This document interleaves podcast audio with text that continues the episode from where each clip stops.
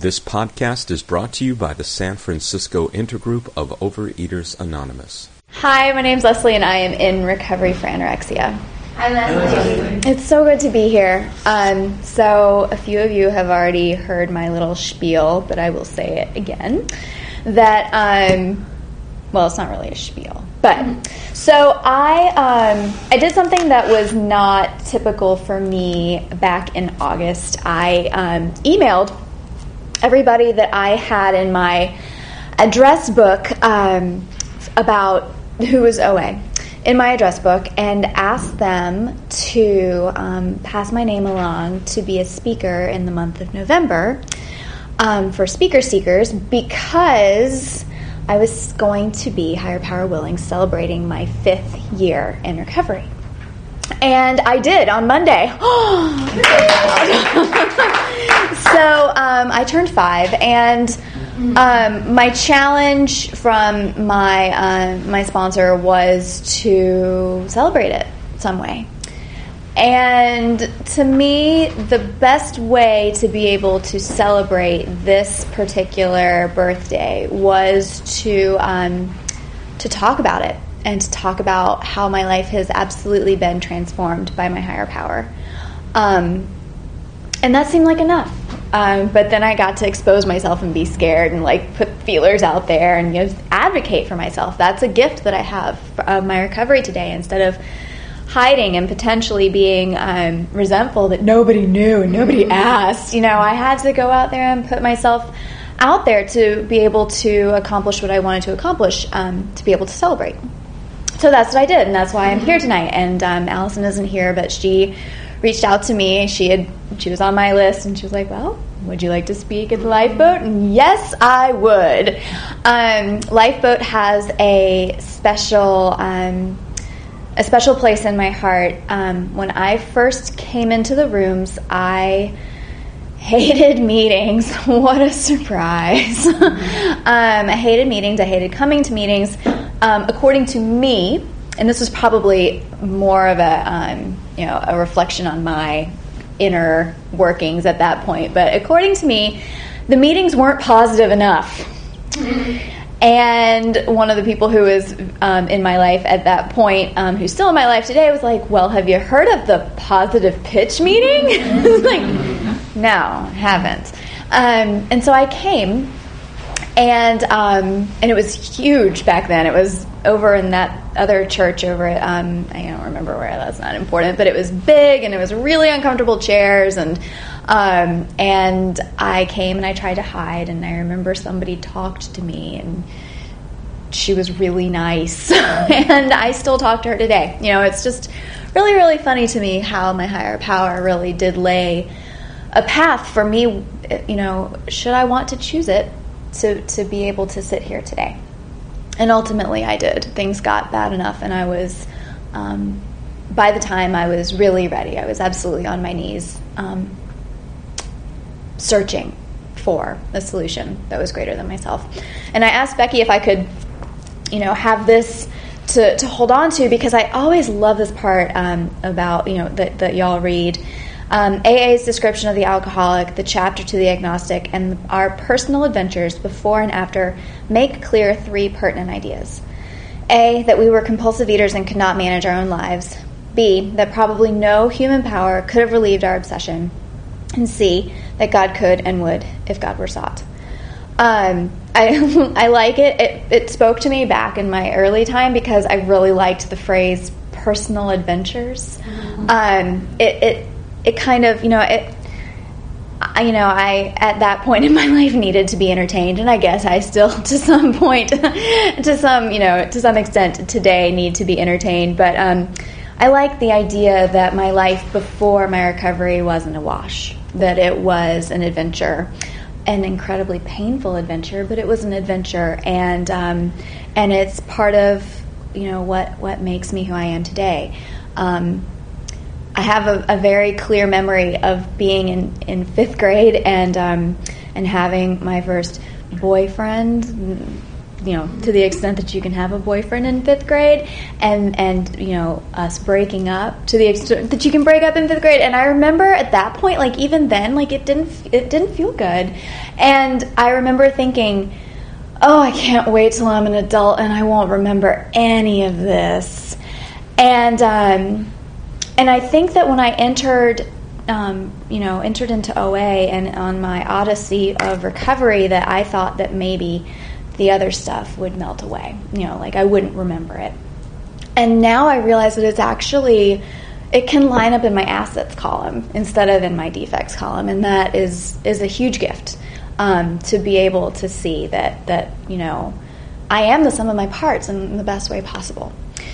So. Um, to back up, you know, I think I'm gonna, you know, speak from from these, you know, three pertinent ideas. Um, I I've been um, I, I've had a problem with food pretty much since the day I was born. When I haven't, I don't think I've ever shared this at a meeting because um, I think it's odd. but when I was born, um, yes, David Copperfield. I promise I will not be like that. Um, when I was born, I was um, I went into distress. I freaked out. It was a very stressful event for me, apparently, and um, for the first couple days, like they had the hardest time feeding me. Like I just wouldn't do it. I didn't want anything to do with my mom. You know, I didn't really want anything to do with the nurses. Like they actually had to like feed me um, because I was so wigged out from the process of being born. Which you know, I assume my brothers did it fine. You know, there are people who are okay with this, um, and so that's you know I feel like I'm different. You know, my my brain is different. I was born with the tendency um, with as an anorexic. And that's okay. Um, so I didn't start my, my road um, into what eventually led me to OA with anorexia, though. I, I started with, um, with negative body image. Um, when I was the age of four, I, I grew up studying classical ballet, so there was a lot of emphasis placed on how I looked, um, and then um, to, to help with how I looked, I started um, running when I was eight with my dad.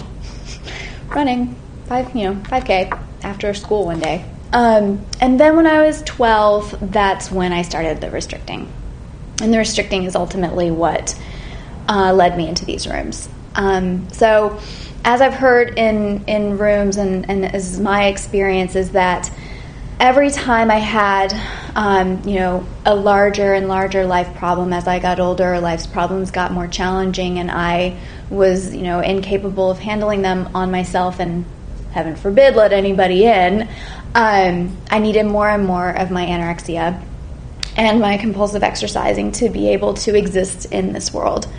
Um, and it, you know, the the final straw, as it were, was my um, continental move um, from North Carolina to San Francisco and moved out here um, with only one person who knew me and um, and you know was isolated um, emotionally and physically and instead of also letting people in and letting them know that maybe I was sad about having just moved away from my family. Um, maybe you know I was uncomfortable with with how things were going.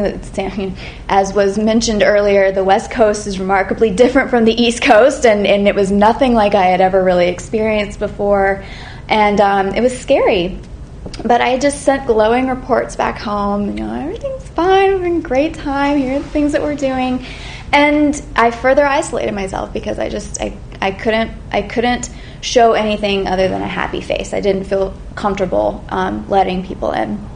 So ultimately, um, you know, I, I got to the point where my life was absolutely unmanageable. I was doing things, saying things, not saying things. Um, you know, just my I you know I, I didn't recognize me. I had no idea who this person was that I was inhabiting. I I, I did things I never thought um, that Leslie could do. And um, and ultimately, what happened was that I I asked for help in a really really big way. I um, I came um, I found uh, an intensive outpatient program. My my path into OA leads through outside um, through an outside way. I they required me to go to three OA meetings a week, in addition to doing all of the the work that I had to do in that particular program. And ultimately, thought I'd hit my bottom. I hadn't yet. um, there's I think there's a saying I've heard that when you hit your bottom, you can either find recovery, or if you stay on that bottom long enough, there's a trap door and you can find it, and then you can hit your next bottom. Yay! I did that in the first three months that I was in OA.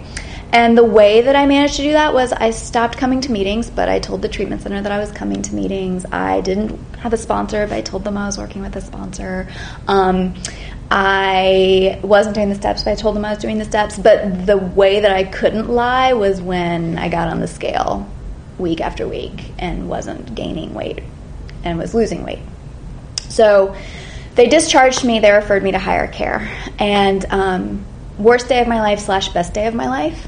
Um, I it, at that point was the only acceptable way to run away, so I did, and um, I went down to San Diego, and I checked myself into a, um, a residential eating disorder facility on November fourteenth, two thousand and six. Mm-hmm. I will remember that day because I wrote it over and over and over and over and over again on a lot of paperwork. Um, but that's the day that I that I count as my birthday because that's the day when I finally just gave in to my higher power, even though I didn't realize it at that point. So, um, so I checked myself in for 30. I stayed for 60. Um, if I had left at 30, I wouldn't be here today.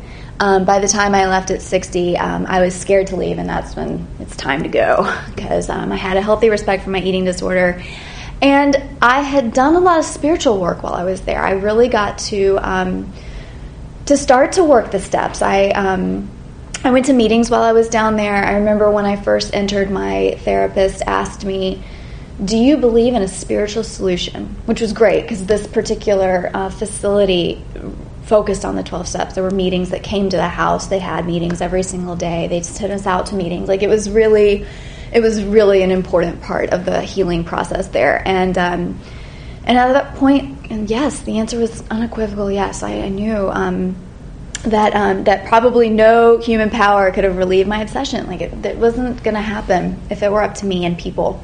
There was something larger than me that needed to happen.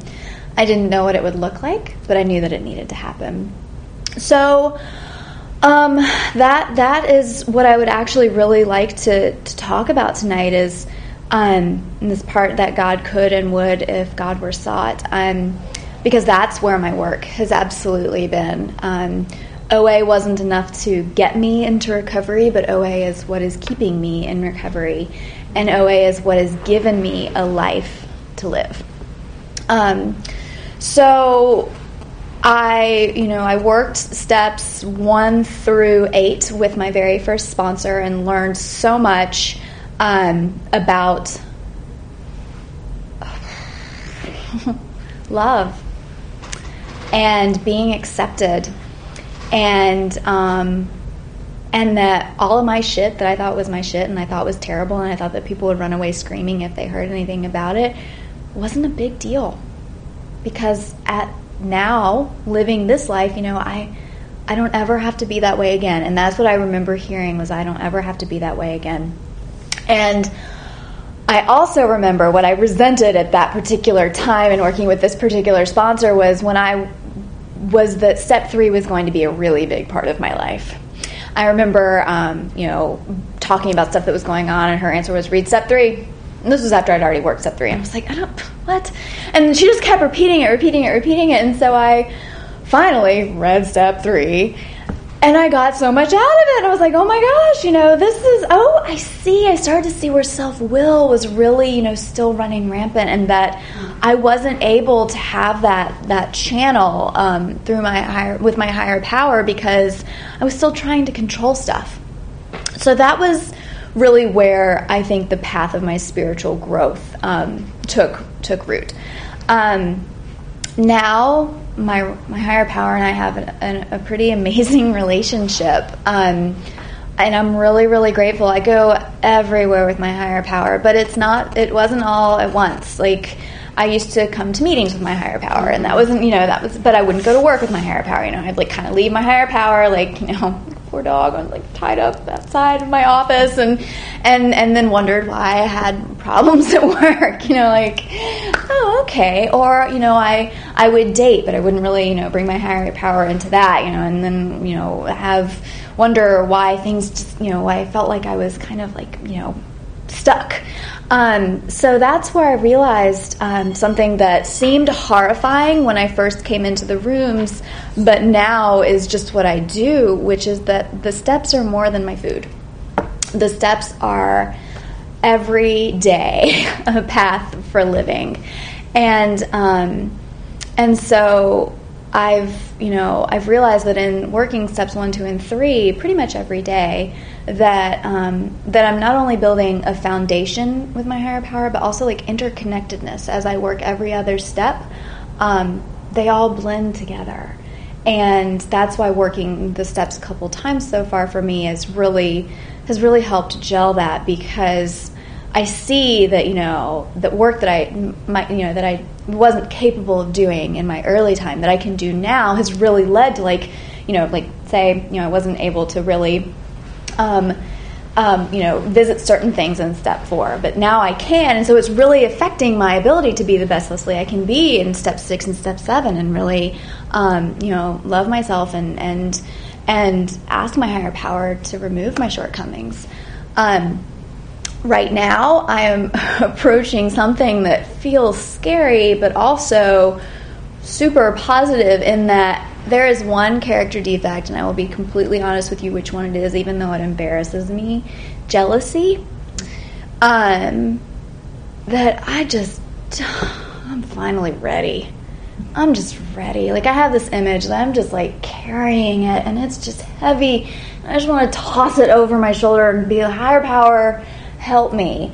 And so I talked with a sponsor today, and, and you know, how have you done this? You know, what what have what did you do? And so basically working steps like one through seven around jealousy and it's it's scary because like what if I let it go? And that's this is the first character defect that even though I do not like it, it's the first character defect that that I, I'm holding on to. And that's odd to me because all the other ones, like I was like, okay, time, ready, ready. But this one also, it's interesting enough that this one didn't show up the first two mm-hmm. times I did my fourth step. This is new. So that part in our literature where it talks about and then some might appear that you never had before, that happens. And and it's very humbling because I realize that I'm human and that this type of stuff can happen. Or there were some that were really easy to give away and there's others that's not. And this one it's time to give it away because it totally affects my food. And at this point in my life, like that's that's not okay. It's not okay. And um, and and it also in a way is holding on to self will for me um, to to not fully turn it over. So that that's some of the work I'm doing. Well, actually, I haven't informed my OA sponsor that this is what I would like to do, but um, I know for a fact that she will be happy to hear that I finally come to this place. Um, also, right now I'm doing um, several financial amends. Um, one that has, well, none of them have been asked to be paid, but there's one that is quite large, and that um, if I never paid it back, they would be absolutely fine. It was my gift from my parents to send me to residential and I don't know if I'll ever pay it back because it it was a hefty price tag. Um, but it makes a bit at this point in my recovery. It's the ultimate thank you. I tell them thank you all the time, and they celebrate my birthday with me every year. And every time I say thank you for that sum of money that they gave me to do this, um, they always tell me that that it was absolutely worth it. And I will tell you that it is hard to take that in. That um, that I could be that special to somebody is really difficult, even today. And so um, that is, you know, how I I want to live my life. Is that you know I I make the effort and I show up like my higher power wants me to. And it just feels right to go ahead and start doing this and just seeing where it goes. You know, maybe I'll be able to give more some months and less some others, but to me like this is you know, I they they gave me the means to be walking and living on this earth today. And so um and and I and I can, so why not give it back? Um so that's what I do. I also um, I do a lot of service, um, small things like um, so I have five more. Okay, small things like you know helping set up for meetings um, and working with a sponsor and well that's not small that's big. That keeps me sane.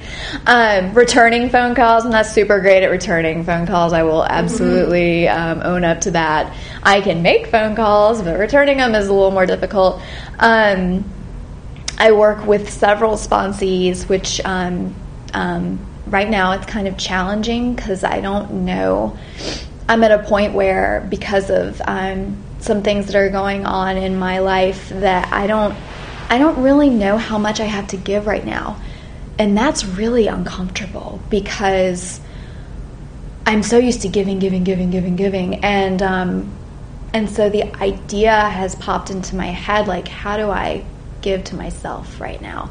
And so that's something that I am I'm looking at on like what that would look like. Like, you know, what would change? What you know, starting that's one thing that's so amazing about recovery is that like it's not I have sponsees, I don't have sponsees. Like I have sponsees, I don't have sponsees, and like there's a hundred thousand options in the middle of all of that. Like I remember, and I still love it today. It feels somewhat childlike in this um, in this way, but when I was first um, introduced to choices mm-hmm. in recovery as an adult. You know, like I have choices. I oh my gosh, it was so exciting to me because I never felt like I had choices before. I either, you know, I restricted or I hated myself, or I restricted and I hated myself. But you know, like there was like no no middle ground anywhere, and like some choices were really really overwhelming. Like all of the options that I had to be able to eat. That was terrifying, actually. So for about the first year, I I cycled through about eight or nine different meals and like actually had them on the calendar because that felt safe. Like I still had a wide variety, and they could be you know like combined and mixed and matched and remixed or however you want to say it. But but that felt safe, and then you know it was able to expand from there. But but then there were other choices that were just so freeing because I'd lived a life that was so confined, um, you know that that I didn't know what to do with it. So, you know, that's it's just I, this is the last meeting I'm speaking at this month, and um, I'm just so grateful for this program. Um, I wouldn't be here if it wasn't for y'all in these rooms. Um, and the literature and sponsorship, such a gift, sponsorship, and and fellows and, and talking to them on the phone and I mean it is it is such a huge gift. It's scary to take this raw look at myself on a daily basis. But I was sitting here thinking um, during one of the quiet moments between pitches tonight, like, I can't imagine not coming here. Um, even though sometimes I grumble and you know and, and drag myself to a meeting, like I don't want to think about what I would be like if I wasn't here and if I didn't have my higher power. I don't, it's too scary to me. So I'm going to keep coming back. Mm-hmm. And I hope that y'all do too. So thank you so much for letting me share.